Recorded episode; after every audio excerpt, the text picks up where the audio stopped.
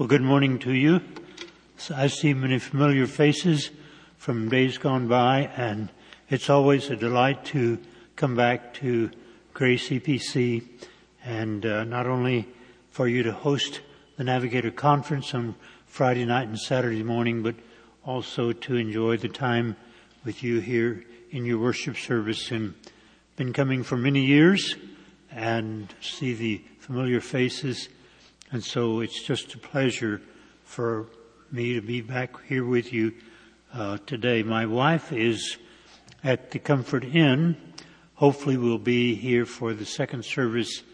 She awakened this morning with um, a sore jaw. She's just had a, uh, a tooth um, prepped for a crown, and that's where all the hard work is, is in the prepping part. But um, was a little sore this morning, so I gave her some uh, pain reliever pills and said, take these and take two more just before you come to church. So we trust that she will be here with us uh, in that second session. Would you turn with me in your Bibles to Isaiah chapter 42? And the text for this morning is rather short, just one verse of scripture but it packs a powerful punch. Isaiah 42 verse 21. The Lord was pleased for his righteousness sake to magnify his law and make it glorious. Several months ago, I was turning in my Bible to Isaiah chapter 42 because verse 16 is one of what I call my go-to verses. Uh, it says, I will lead the blind in the way that they do not know, and in paths they have not known, I will guide them. And many years ago, uh, when I was struggling with a theological issue in one of the books that I was writing, and I wanted to be true to Scripture and the meaning of Scripture, and um, I can remember uh, sitting in the airport terminal in Salt Lake City, Utah, and praying over that, and this verse of Scripture came to my mind. I will lead the blind in ways that they do not know, in paths they have not known. I will guide them. And so ever since then, when I have just come up against a, a question that I have a real problem on or not knowing how to address it, I, I go to this verse and I pray over that verse and I say, Lord, I come to you as one is blind and do not know, and I just ask that you would guide me. And God has graciously answered that prayer on many occasions. So several months ago, I was in one of those situations, and so I started to turn to Isaiah 42, and as I turned to it, rather than my eye falling on verse 16, my eye just for some reason fell on verse 21. The Lord was pleased for his righteousness sake to magnify his law and make it glorious. And it just seemed as if this verse came off the page and just sort of hit me in the face as if God really wanted to get my attention about this verse. And I remember saying, wow, God wants to magnify His law and make it glorious. And if God wants to do that, then I better do that also. And so I thought I better crank up my obedience to the scripture if I want to magnify His law because that obviously is the way that we can magnify his law.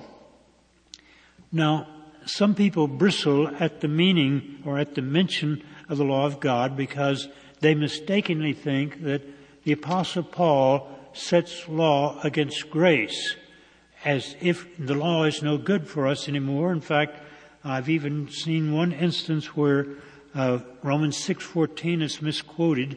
It says, "You are not under law, but under grace." And the person said, see there, I'm no longer under the law, so it doesn't matter how I live. But Paul was by no means opposed to the law of God. In fact, in Romans 7 verse 12, he says that the law is holy and righteous and good. So the apostle Paul is not opposed to the law as such. What he is opposed to is thinking that we can attain or earn our righteous standing before God by our own obedience rather than by trusting in Christ for our righteous standing before the Father. That's what Paul is opposed to. He is not opposed to the law as such. In fact, he wants us to obey the law. So, as I thought about this passage, I thought, why was God pleased to magnify His law? And the reason is because God's law is a reflection of His own character. When God gives us His law, He is saying, be holy as I'm holy. Be like me. And in fact, we find in Romans 8, uh, 29, that God has predestined us to be conformed to the likeness of His Son. So God is very much interested in the law as it applies to us. What is the law for us today? It's all the moral commands in the Bible. It's not just the Ten Commandments or even what we call the, the wider law of Moses, but the moral imperatives in the New Testament, particularly in the letters of Paul and Peter, are just as much the law of God as is the Ten Commandments. In fact, you might say that those moral imperatives in the New Testament are simply fleshing out the meaning of the Ten Commandments. And so God got my attention that morning as I looked at this verse and I thought, I better give attention to this. Well, how can I honor the law? And as I've said, it's by obedience to it. This is the only way that I can honor God's law is by obeying it. But then I decided to, you know, if I really want to understand this passage, to read its context. And by the way, let me just insert here a word. Uh, that's always point number one in understanding Scripture is to consider the Scripture in its context.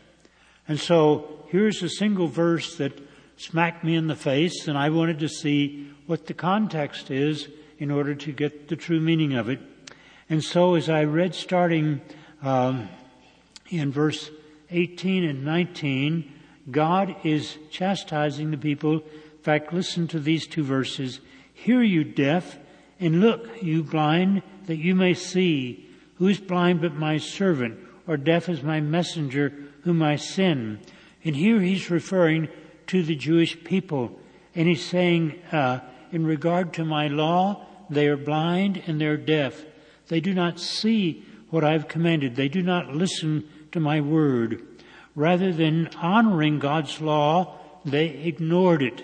They dishonored it by disobedience to God's law.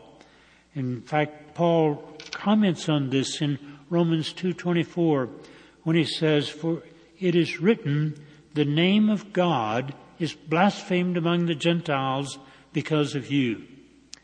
God had set aside the nation of Israel to be a light to the Gentiles. To uh, instead of bringing the Gentiles in, they were to go out. They were to spread the good news by by the way of their lives and by their obedience to the law of God, and that would be attractive to the pagan people. But instead of doing that, they disregarded God's law. They disobeyed it. To use the words of the text here, they were deaf and they were blind to it. And so God says in verse 7 and 21, God was pleased to magnify his law. It's as if God is saying, you folks have not magnified my law. In fact, you have dishonored my law, but I'm going to magnify my law. It pleases me for my righteousness' sake to magnify my law and make it glorious. This is God's response to the disobedience of the nation of Israel. So how will God magnify His law? Well, 700 years will elapse before He does anything. Now, you would think in reading this that God says, you guys just look at me and see what I do, and that there would be an immediate response. But instead, there's 700 years go by, 300 years,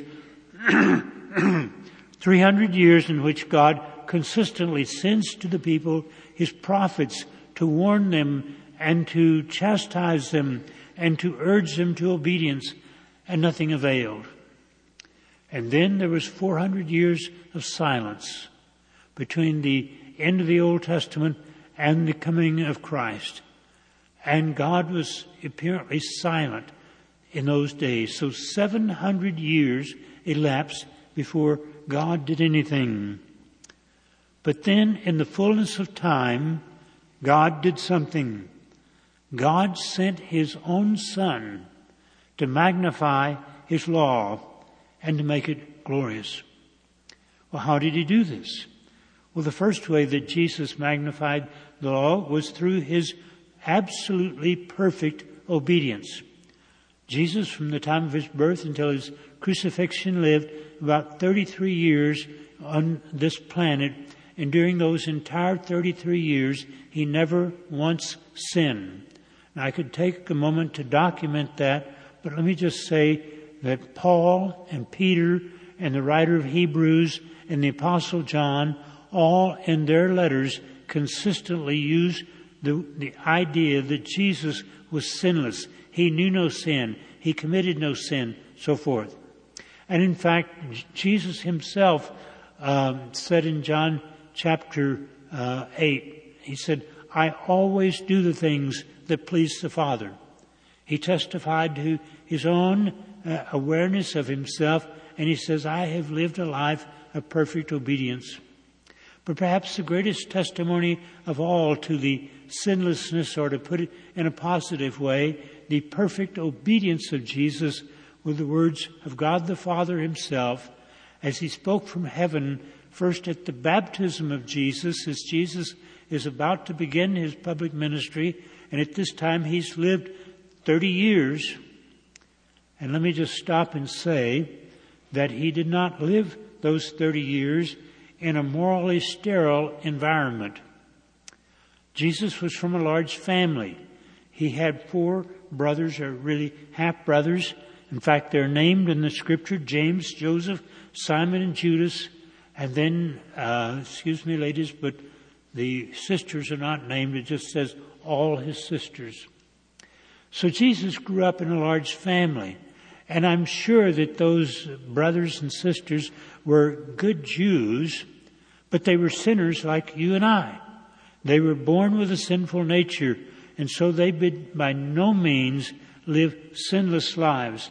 In fact, even toward the end of Jesus' public ministry, just shortly before he was to be crucified, he's going up to uh, to Jerusalem, and his brothers said to him, "Why don't you go up there and manifest yourself?" And in a sense, they're kind of mocking him. And John says in John seven verse five, "For not even his brothers believed in him." Jesus has lived a life of almost 33 years now, growing up with them, and they are aware of his ministry and so forth, and still they did not believe. So I say that to say Jesus did not grow up in an easy situation. He grew up in a family, a large family of siblings, all of whom to some degree were sinners, as you and I are. But despite that, the Father could testify at his baptism, This is my beloved Son, in whom I am well pleased. And again, shortly before the crucifixion, several months before, as Jesus and three of the disciples go up to the, what's called the Mount of Transfiguration, and he was transfigured so that these disciples were able to see him in all of his glory. And again, a the voice from heaven, This is my beloved Son. God the Father could not have said that if there had been one single instance of sin in the 33 year life of Jesus. And so Jesus honored the law. Jesus magnified the law and made it glorious by his perfect obedience to it. But you and I, like the Jews of Isaiah's time, have not magnified God's law. On the one hand, we have often ignored it and at other times we've deliberately disobeyed it. Excuse me. and we see this in the prayer of confession that we prayed even this morning. Now, all laws, even traffic laws, even football laws, have sanctions. If you're offside, you get penalized five yards. That's a sanction. If you disobey the speed limit grossly and, and you know, the, uh, I mentioned to the students the other night, um, the highway uh, patrol gives us a few miles above the speed limit. It's what they call grace, which is really not grace, but anyway, uh, we disobey the speed limit and so forth. But all laws have sanctions, and eventually, if you drive so many miles, say more than 10 miles above the speed limit, and you pass the highway patrol, you're going to get stopped and you're going to get a ticket. Suppose that somebody is just grossly disobedient to the speed limit. I, I've seen this. In fact, just a few months ago, I saw it in a city where Jane and I were visiting. And basically it's this, this is a high speed driver. Well, let me change the geography from where I was to Colorado Springs where we live. I-25 between Denver and Colorado Springs, the speed limit for the most part is 75 miles an hour. Now, I personally think that's too much because if you get the speed limit is 75, people are going to drive 80 or 85, but that's another, that's the highway department's problem. That's just my personal opinion. But that's the fact.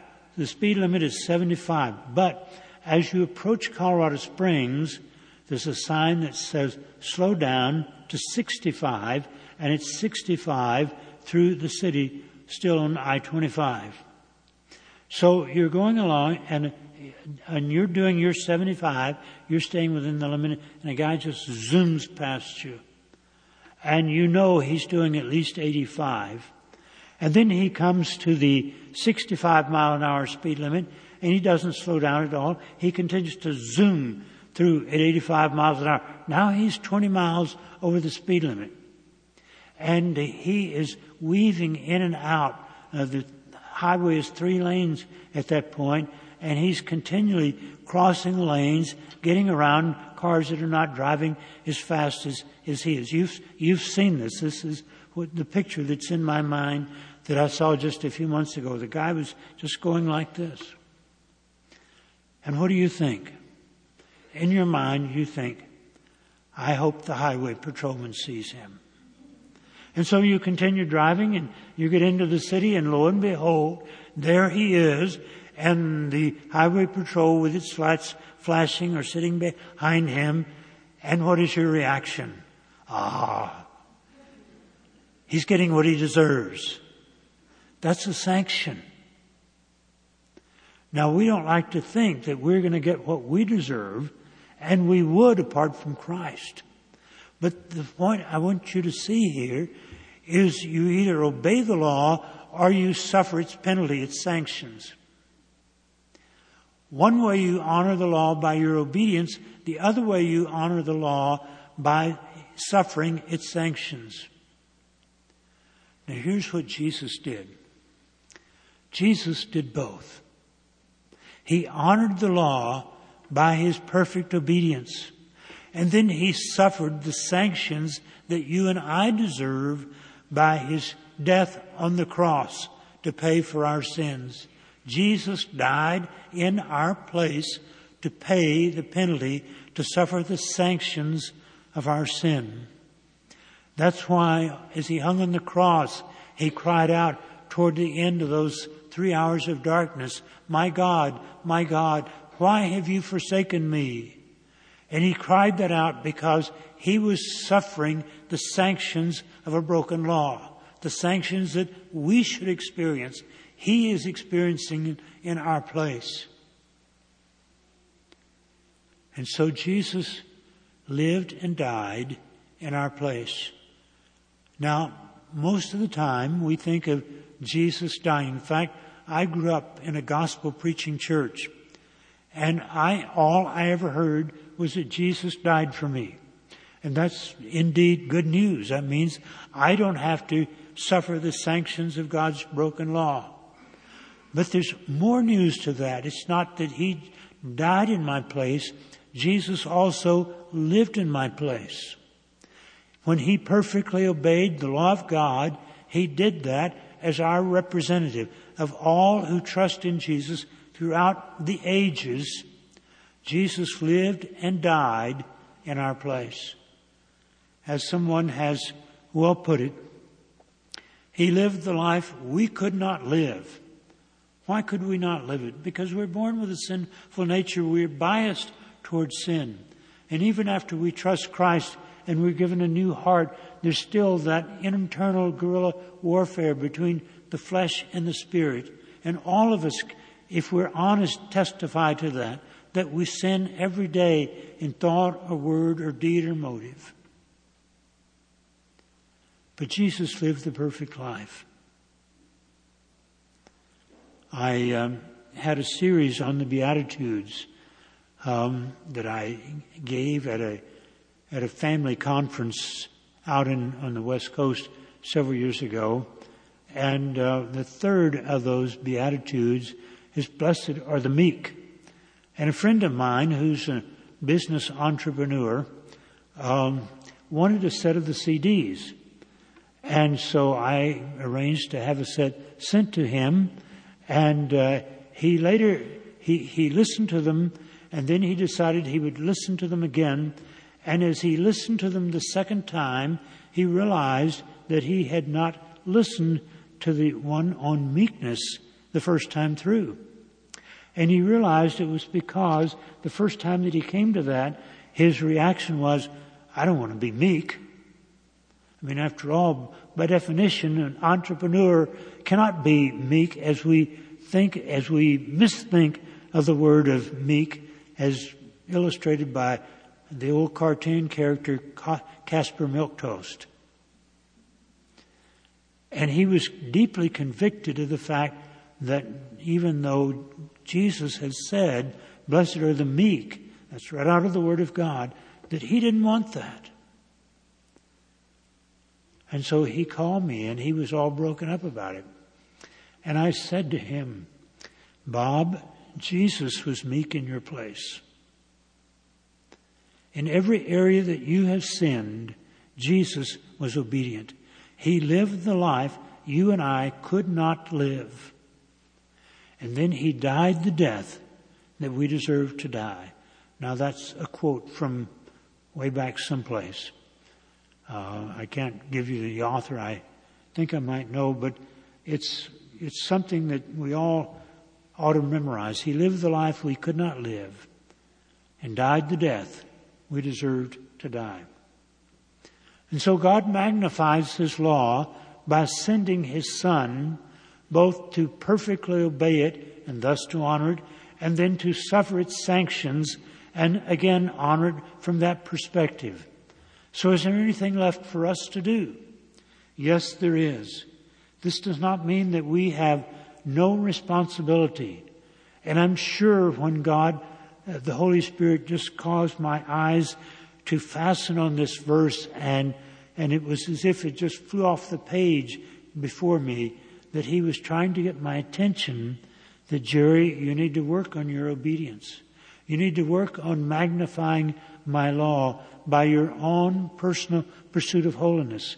Now, mind you, 35 years ago, I wrote a book titled The Pursuit of Holiness. And as if God was saying, Jerry, you may have slipped a little bit. Now let's, let's get with it. Let's, you know, be conscientious about seeking to obey the law. Well, why? If Christ has done it all, why should I respond? And the answer is out of gratitude.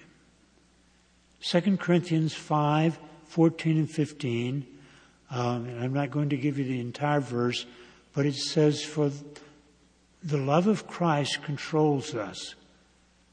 To do what? To live not for ourselves, but for Him. That is, to seek to live a life of holiness and obedient service. I like the word the King James Version uses there, it says that the love of Christ constrains us. The idea of constraining is sort of like you take a washcloth and you squeeze it to squeeze all the water out. And Paul is saying that he is so overcome by the love of Christ, it's if he's being squeezed together. Not you have to obey, but Christ's love compels him constrains him to obey. Why? Well, turn with me in your Bibles. I've kept you just on verse uh, Isaiah 42, 21, but now I want you to turn one time to Philippians chapter 3.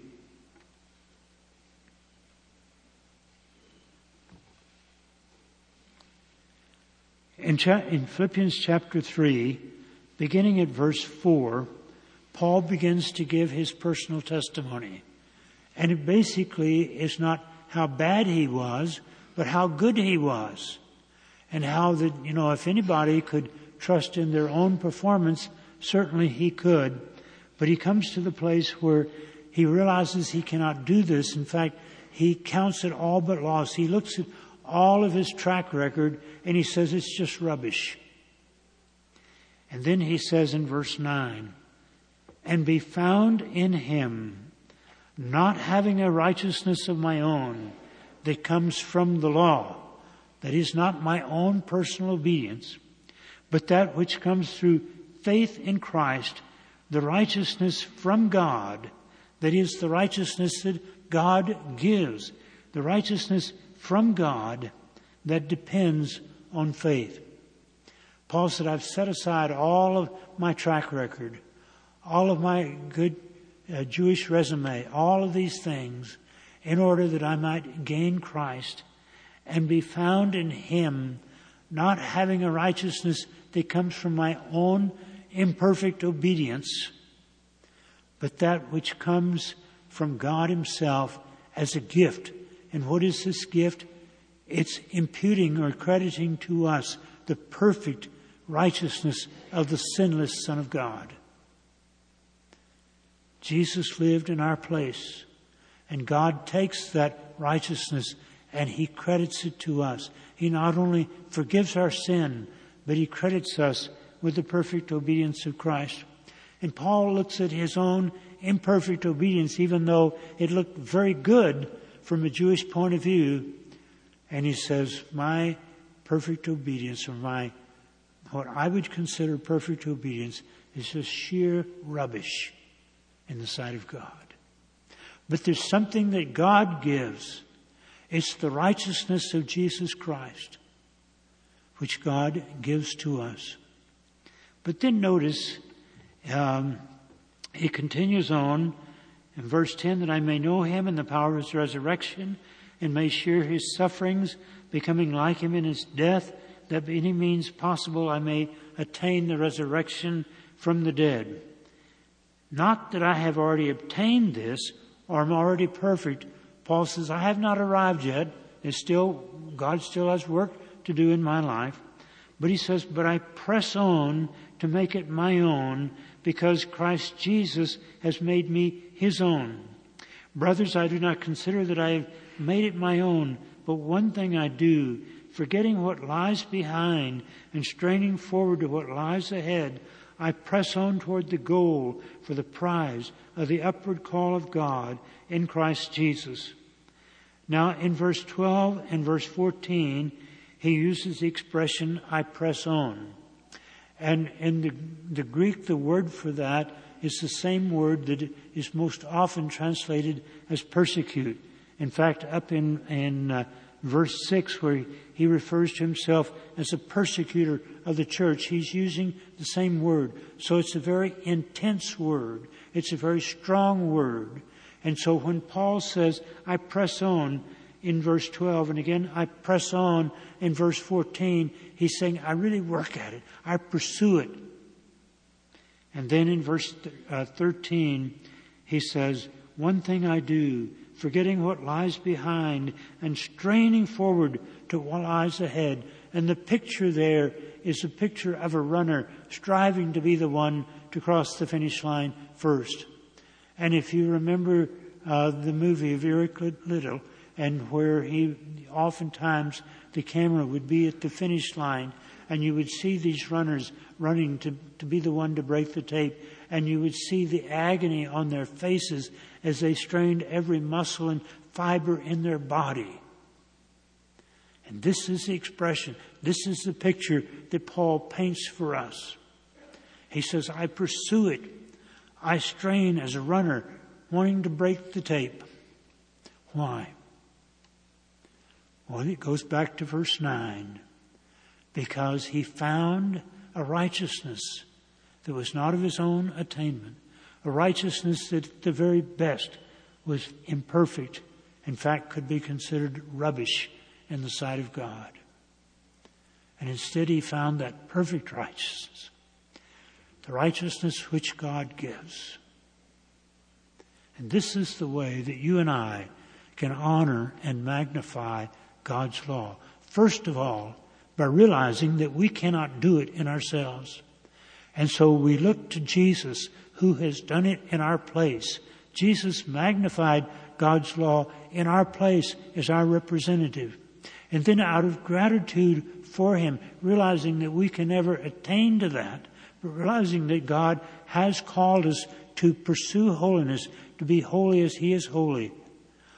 In dependence upon the power of the Holy Spirit, we press on, we strain forward to work out holiness in our own lives knowing that we will never fully attain, knowing that there will always be sin in our lives every day. But in gratitude for what God has done for, Christ, for us in Christ, we press on in our very imperfect way to honor and magnify His law in our own conduct. Shall we pray? Our Father, we want to acknowledge today that so oftentimes, rather than magnifying your law and making it glorious, at best we've ignored it, and at worst we've deliberately disobeyed it. And Father, we thank you that the Lord Jesus Christ suffered on the cross in our place for that disobedience. But thank you, Father, that before he went to the cross, he lived those 33 years of perfect obedience. And you take that perfect obedience, that righteousness, and you give it to us. You clothe us in his righteousness. And Father, yet at the same time, even though you've clothed us in his righteousness and, and we stand every day in him, we know that in our own life experience, you've called us to pursue holiness. You've said, strive for peace with all men and holiness without which no one will see the Lord. You've said, be holy because I, the Lord your God, am holy. Father, may we take seriously your commands to seek holiness. But at the same time, may we rest entirely on the finished work of Christ in his life and in his death. And then out of gratitude for what you have done for us through him, that we might seek to live a life of obedience to the best of our spirit given ability. And we pray this in Jesus' name. Amen.